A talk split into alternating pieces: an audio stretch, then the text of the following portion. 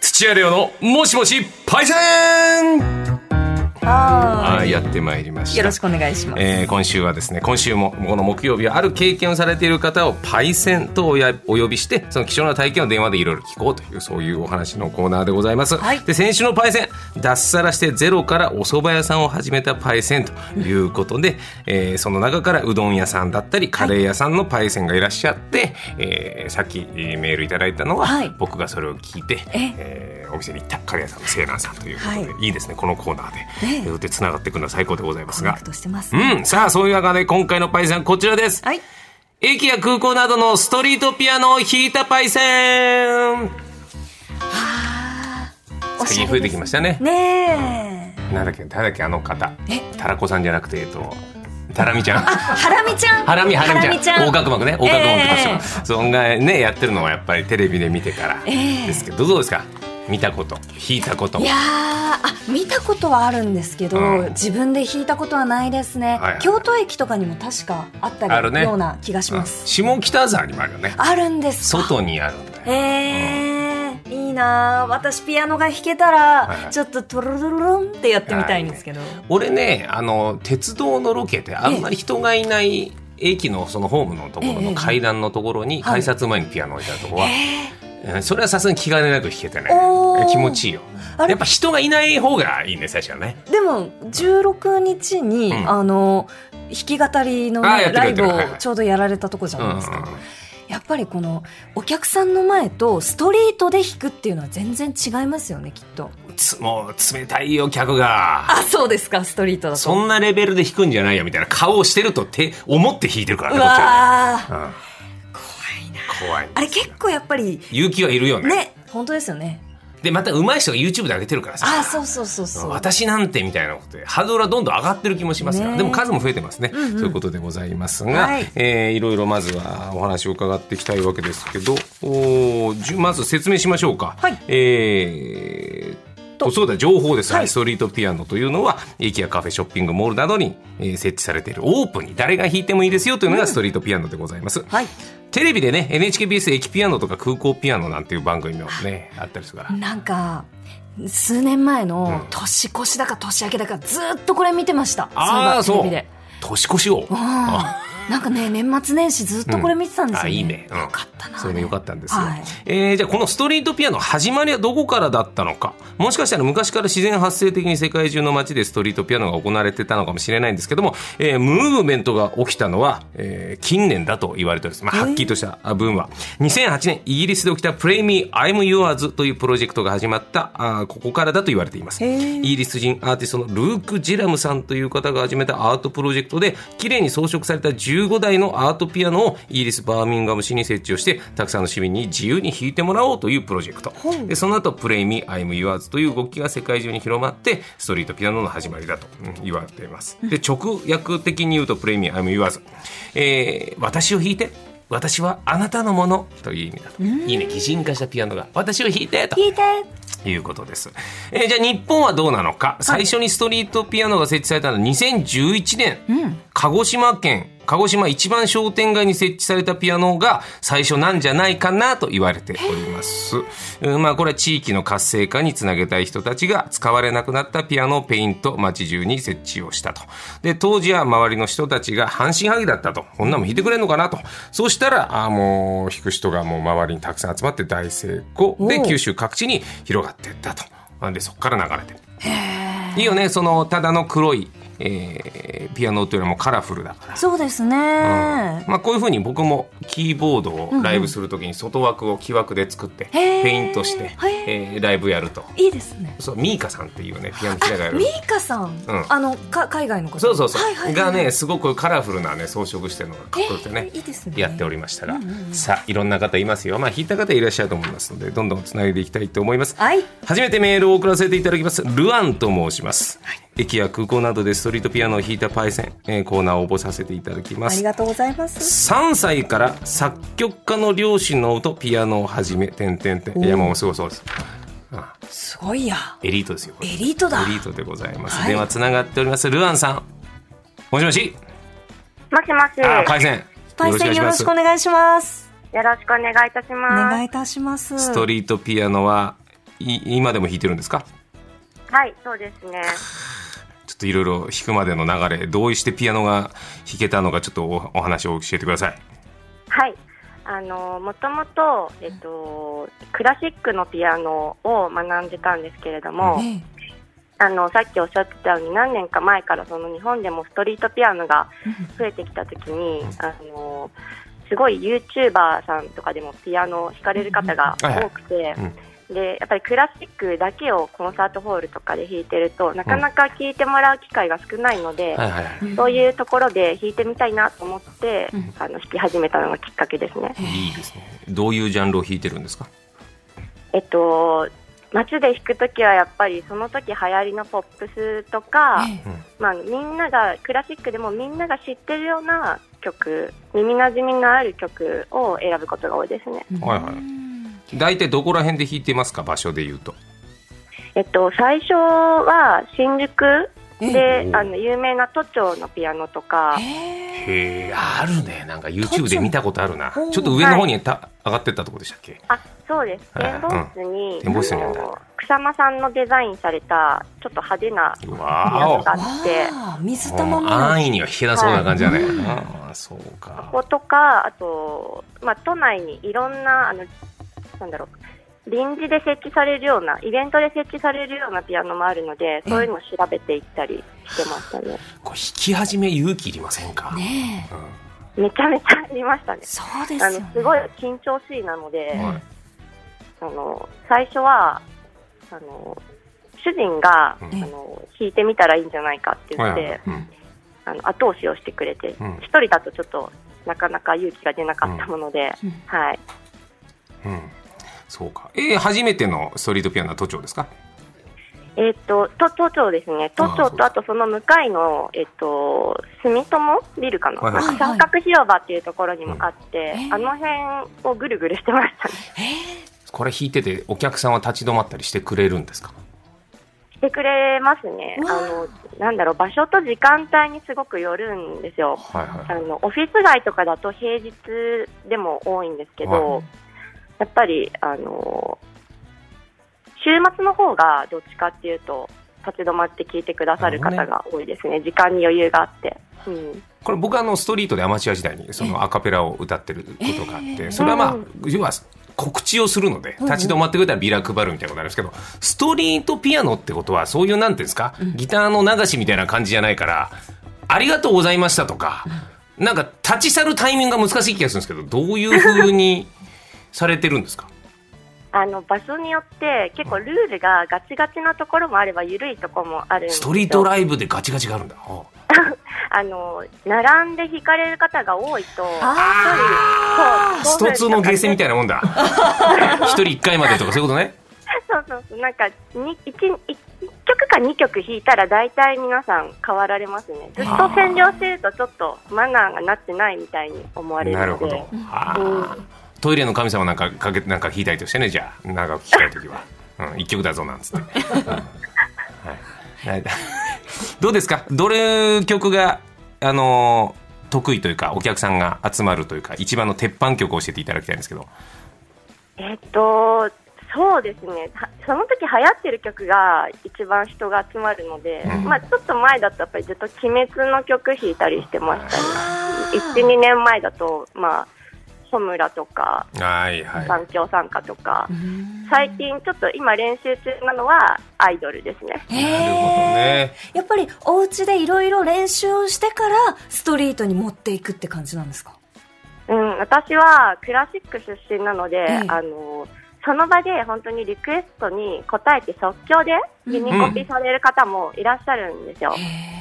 えうんでもそれがちょっと苦手なので、え私は、えっと、決め打ちで練習していくことの方が多いです。でも、もしその場で、あの、これ弾いてもらえますかって言われて、自分のレパートリーで弾けるものがあれば、え弾くこともあります。へえでやっぱり聞いてもらいたいっていうのがやっぱ大前提であるんですよねきっとねそういうことなんだね。そうですね。うんなんかコンサートホールと違って、その通りすがりの方も、今日誰がここで何を弾くのかっていうのを知らない状態はいはいでいるので、うんで逆にこっちもどんな人にどんなこう心持ちで聞いてもらえるのかっていうのがわからないので、うん本当になんか一度限りのこう、その場の空気をお互い楽しむみたいなのが醍醐味ですね。いいね。そこで交流とかあったりとかもするんですかいいですね。あなたのピアノどこかで弾け弾けるんですかなんて会話とか。ああ、あの YouTube やってますかってその後、はいおかけいただくことはありますね。えやられてるんですか、うんはい、やってます。おーあの撮ったものをアップとかしてるので、うんそれをよかったら見てくださいっていうふうに、ななんて調べてよろしければお名前いたら YouTube の何で調べれば あのカタカナでルアン、ひらがなでチャンネル、ルアンチあャンネル。ルアンチャンネルああ覚えやすい、はい、うんありがとうございます。ありがとうございますラジオネームルアンってあ了解いたしましたじゃあちょっとチェックさせていただきますありがとうございましたはい、ありがとうございました。ルアンパイセンありがとうございますパイセンありがとうございましたやありがとうございますあーありがとうございますすごいっぱりその土地土地によって曲を合わせたりするこの工夫が大事なんですねうん俺はもう本当ねもう困ったらスマップばっか歌ってたあもう夜空の向こうで人を寄せて、 ええええでそこでラグフェア歌って人を散らかすっていう、 もうえスマップは違うもう格段じゃんそうですかもスマップがビートルズスマップもうかレベル俺の中で一緒ビートルズとスマップで人が集まってくるはあえでもどうそのねこの散るって分かってて、うん自分の曲をこう歌 うのって散るえだだってそういやいやねおっしゃっいやたじゃまなあいですまかあまあそうね、うんあ今はねヒゲしない自分だから言ったけどそんなに散らないんだいやいやそんなそんなことごめんないでなすそんなに散らねえんだすいませんでした 電話つながってます。今日はね、大変失礼い街たしのましスたトリートピアノを弾いたことあるという方です。こんにちは、ラジオネームひとみと申します。はいえー高校生の頃から10年来、ラグフェアのファンで、あ、ありがとうございます。おーレオさんが担当されている木曜日は玉結びの頃からずっと聞いております。レオさんのコーナー、何か私が投稿、知らない人たちで、そう、確か に。珍しい、知らない方ですラ。グフェアだって言って、わ ーわーっていう、うん、ラジオでラグフェアの情報を言うと、わー嬉しいっていう珍しい方です。ありがとうございま 珍しすく。ないで すよ。レオさんのコーナー何か私が投稿できるものはないかなと思っていたら、パイセンでストリートピアノを弾いたことがある人という、えーお声掛けを聞こえて、真っ先にメールをしました。ありがとうございます私がストリートピアノを弾いたことがあり、NHKBS で、おおてんてんてんということで。あららどういうことでしょうか瞳パイセン、もしもし、あ、もしもし。あよろしくお願いします。お願いします。よろしくお願いいたしますす。みません、ラグフェア好きでいただいてありがとうございます。こあ、もうずっとファンです。お話できて嬉しいです。ちらこそでございます。ちょっとお話聞かせてください。どういうことですか ?NHKBS でってのは。えーあの本当たまたまなんですけど、はい一昨年、えっと父と母と軽井沢旅行に出かけて、はいあの星野リゾートで朝ごはんを食べた後にはいお散歩していたら、はいあの素敵なひあのなんだろうな広場にあのピアノが置かれていて、であと撮影隊の方もたくさんいらっしゃったんですね。うん。で私はその NHK の某番組のすごいファンで。うんで母と一緒にあれ立ち角ピアノかなと思って話しかけたら、あの撮影隊だっていうことで,、で私は10年ぐらい小学校からピアノを習ってたんですけど、はいそこから10年ぐらいブランクがあって、うんでたまたま一昨年ぐらいはあのコロナの影響で在宅ワークが多くて実家に戻っていて。実家にピアノがあるんですけど実家のピアノを結構毎日のように弾いていた時期だったんです、うんなのでちょっとストリートピアノ弾くのも初めてでドキドキだけどやってみようということ で。すごいですね。すごい勇気ですね、それは。一は回目でメディア出演ってことですね。ね、でも、まあ、あの放送されるかは分そうだよからないそれはちょっけとまだわかんないどねやってみようということでやってみて、んで緊張しきりで弾いて緊張しきりでインタビューを受けて、で長々と待っていたらあのラッキーなことにご放送いただいたということがあります。うわうんその放送をご覧になって、どうでした、はいあーなんだろうでもなんかすごくいろんなアングルで撮っていただいてたのえで、ーはいはいはいちょっとドギマギしながらい。えそういうやつ、俺見たことないからだけど、結構いろんなアンそうグルそうで見る。結構ねあの、すうんうん何何個かこうカメラがあって切り替わあったあ、りじゃしあて、本当 PV みたいな感じになるわけそだ。うなんですようんうんうねん素敵ですよね、何を弾かれたんですか、その時は。曲あは。えっと私クラシックピアノをずっとやっててそれしか弾けなかったので、はいうんショパンのワルツと、ああとなんだっけドビュッシーのアラベスクを弾きましたあねー、二曲なるほど。うんそこでラグフェアという選択肢はなかったんですかねえラグフェアしたかったんですよね、えーちょっと私の技術不足でございますまあね、ドビッシーは弾けてもラグは弾けないという ね、そういう。残念やっぱ、ラグフェアの曲ってすごい難しいんですよね。まあそもそもね、声だけなんですよ、ピアノで。そうだ、そうだわ。そもそも難しいのよそうですよそういうのありねま。すピアノだって、ないですもんね。そう、でもそんな久々でも弾けるもんですね。すごいですね。あでも結構ミスが多くて、であの NHK の方でもその10年のブランクがあって、ええあるけど最近ピアノを再開した人って形でご紹介いただいたのあーなるでほど私のこのミスもちょこちょこ入りながら、はい放送になあってそる、れは優しい愛のある編集ですね。それは素敵ですね。うんうんはうんいでもどうですかそんなところでストリートピアノ弾いたら目覚めちゃったんじゃない ですかあーそうですねでもなんか母の方が結構目覚めてしまって、 なんかあの一緒になんだっけ大阪に旅行するときに羽田空港にもピアノがあったんですけど、うん母と二人で行ったら母が「いや弾きなよ」って言うんで、うんあ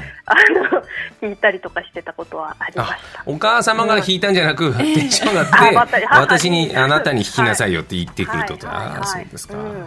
いや、それはいいですね。じゃあぜひちょっと、ラグフェアもレパートリーに今後入れていただけたら、はいはいぜひぜひあ練習します。うん本当に社交辞令ありがとうございます。 そんなことないです。こうね、いっぱいこうメロディーのところを弾いたり、こうコーラスのところを弾いたりってありますから。はい。ありがとうございました。ひとみ先輩、パイセン、対戦、またよろしくお願いします。はい、ありがとうございましたありがとうございました失礼いたしますありがとうございました。いや、いいね。いいでやっすねぱ勇気を持って弾くことでその先がつながんないですね、もう一方いらっしゃいます、はいえ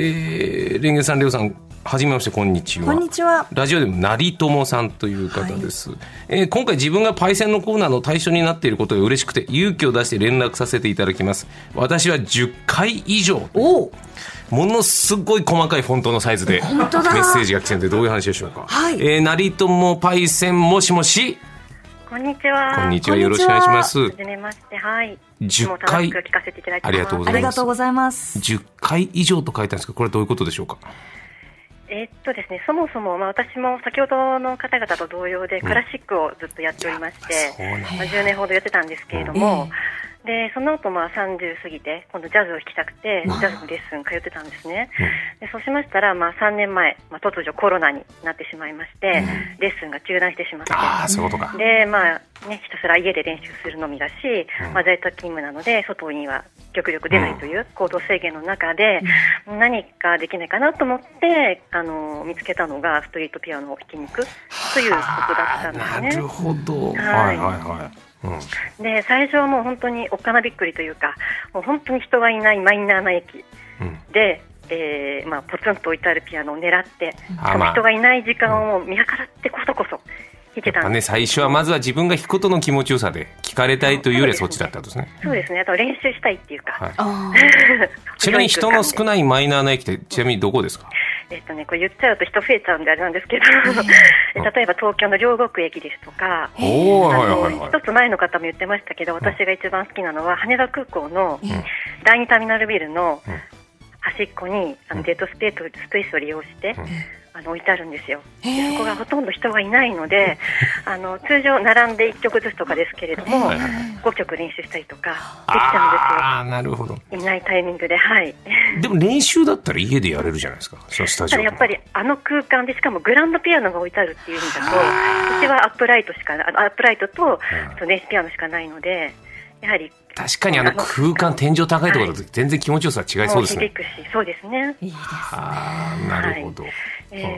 うんでそれで練習してたと、はいーそうそうですねでそれがまあ先ほどの方はおっしゃってたんですけども、今度はちょっとイベント会場で、おおまあえー、と東京の丸の内なんですけれども、うまあ、丸の内の目抜き通りを封鎖して、うんこうイベント会場を作って、うん要はもう天井もないあの通りのど真ん中にピアノが置いてあるんですけど、はいはい本当に文字通りのストリートピアノはいはいはいの状態だったので、うんうこれはちょっとチャレンジしたいなと思って、でまあ、週末の昼下がりでギャラリーもいたんですけども、うんちょっと頑張ってレパートリーのディズニーのメドレーを弾いてみたんですね。はいえそしたらもうなんか思いのほか心地よく弾けてしまって、ーわでかつもう拍手もいただいて、ちょおお、うんっと気をよくしてしまったものですから、あうえで今度後日また出向いて、うんーで今度はまあ先ほど出ました通り「鬼滅の刃」の 小村を鬼滅の刃小村はいはいはい思いっきり弾いたらもうめっちゃ乗りが盛り上がってくださったんで、もう楽しかったんですねそこからですね、えうんあ今写真を引いてる時の写真をを今、はい目の前にあるんですけどああこれすごいですね丸の内のすごいですね。本当にみんなみんなが歩いてるところにピアノがあっそうてですねでそれはあの、まあ、あの平日の日中なので人がほとんどいないし誰も立ち止まらないんですけれども、もう平日あの休週末は人がたくさんいてもう皆さん立ち止まるっていうか椅子も置いてあったりして常にギャラリーがいる状態で。これは最初はもうなるべく人を避けて避けていってたわけじゃないですか、はいでそれがついにもう、どうですか今はもう人がいるとこじゃなきゃダメな体になってませんいやかそんなことはない ですやっぱりどんなに慣れ慣れないですねやっぱ慣れないり緊で張すして音飛んじゃったり足震えたりでも基本楽譜なしのマランプなので、え真っ白ではいそれできますのでちそょっのとなはんいだろう一毎回チ曲ャレンジです何時間くらい練習してから行くんですか。いやただもうレパートリーになっているのはもうアンプしているので、えまあ前日にとか直前とかいやまでた過去の練習の量がそうだからね、そうですね。あと、まあ、あまり受けは良くないですけど、クラシック私もやってて、あの、リーゼ、エリーゼのためにですとか、昔マスターした曲はもうやっぱり楽譜見ないで弾けるので、そういうのを使ったりとか、えうんやっぱ楽譜見ないっていうのはやっぱこだわりなんですかああっても結構目に入らないんですよ。うんもう読んでられないっていうか、はいアはンプいしてないとなるほど無理ねですね。これはどういう気分になった時にストリートピアノのところに出向くんですか気分 いや、またやってみたいって思うタイミングなんで、そんなにたくさんじゃないですね。なんで2-3ヶ月にまたやってみたいっていう思いってのはどこから何何何を求めていくんですかその場所に。まあ、やっぱり練習した成果を、うんそのいい空間で気持ちよく弾けたらいいかなとかですかね、でうんあとは、まあ、一番の思い出っていうのは、ええまあ、去年、出雲大社に一人で旅行したんですけれどえも、えその時にまあ乗り換えの駅で米子駅に、うんあの先ほどおっしゃった通りこうプレイミー私を弾いてってこう看板のついた電気ピアノが置いてありまして、これ弾かなきゃみたいなもうあのそう出会っちゃったんですうあのね。日出会っちゃいましたね。あそ違うれあのピアでノが話しかけてきたわけだ。うんそうそうなんです。しかもその日ちょっとあの大切な人が誕生日だったので、はいあのハッピーバースデートゥーユーをちょっとジャズで弾いてみたくなうって、んうんまあ誰も聞いてないんですよ。みんなあの夕方の帰宅ラッシュなので、うん素通りしていく中を一人で弾いて自己満足なんですけれども。非常に気分がよく弾けて、はい、でかつその後今度東京に帰ってくるフライトで米子空港に寄ったんですけれども、出発ロビーにうんもうそこにも水色のあの雲とか飛行機が描かれているピアノが置いてあって、うんもうそれももう絶対素通りができなくて、えあの登場10分前なんですけれどうんも、2曲弾いて、うん、そしたら待ってる方たちが拍手してくださって、 10分前に。それ何き何弾いたんですかそこでは。その時は星に願いを と、すごいいっぱいレパートリーあんだ。いやいやいや、はあえもうやみつきになってるんいでやす趣ね。味レベルです、あのプロレベルの方がたくさんいらっしゃる中で、ちょっとむしろ恥ずかしい。ですけれどもただ楽しくみんな盛り上がってくださるって意味だと、やっぱりポップスで流行りの曲っていう方が鉄板なので、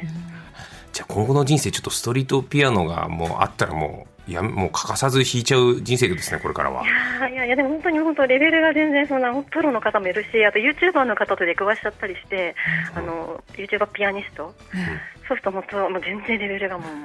うこれ要は順番にややるわけじゃないですか。並んで前の人がめちゃ馬だった場合はどういう感覚なんですか。でそれが私が弾いてる時に後ろに並んだ方が、まあ言っていいのかなヨミーさんっていう非常に有名な YouTuber ピアニストの方が並んじゃって、はいそしたら人がよ寄ってきちゃって。おもう私なんか誰も聞いてなくてみんなヨミーさんだみたいなこう 大騒ぎ次になのっちゃって人待ちみたいな。そういうことがありまして、はい、でもそれでももう一回やっぱりあったら弾いちゃう。そうですね。あったら、そうですね。あのピッチが悪いじゃないですか。言い方変ですけど、ストリートピアノって。なかなか調律が。うん。それはもうあんま気にならないですかそれが味ですかうん、まあそうですね。それも思い思い出かなっていうので、はい。土地土地のピアノとの出会いもあるんですね。あと前後関係って いうのが気にするんだな。そうなんです。曲が被るとかね、また鬼滅だみたいになるじゃないですか。ありましたね。やっぱりホムラの時はもうだいぶ丸かぶりっていう のがあっ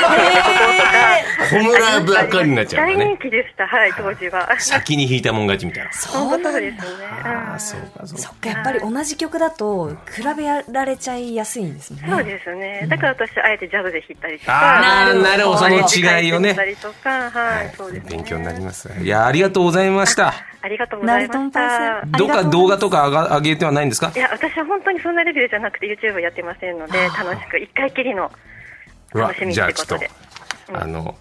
ホムラがかかったあの聞こえてきた ら成友さんかもと思ってちょっとチェックさせていただきますあそうですはいねはいでも成友さんかもしれません。ありがとうございましあたありがとうございました。これからも引き続きよろしくお願いしますはい、こちらこそありがとうございます。ありがとがとううござございいまましし。はい、失礼いたしたます。ということで駅や空港などのストリートピアノを弾いたパイセンたくさんいらっしゃったということ でやっぱみんなクラシックの方が多いんだねそうなんですね。やっぱりこうなんていうんですかその中で聞かれることはあっても、やっぱりより多くの人に聞いてもらいたいって思いが、や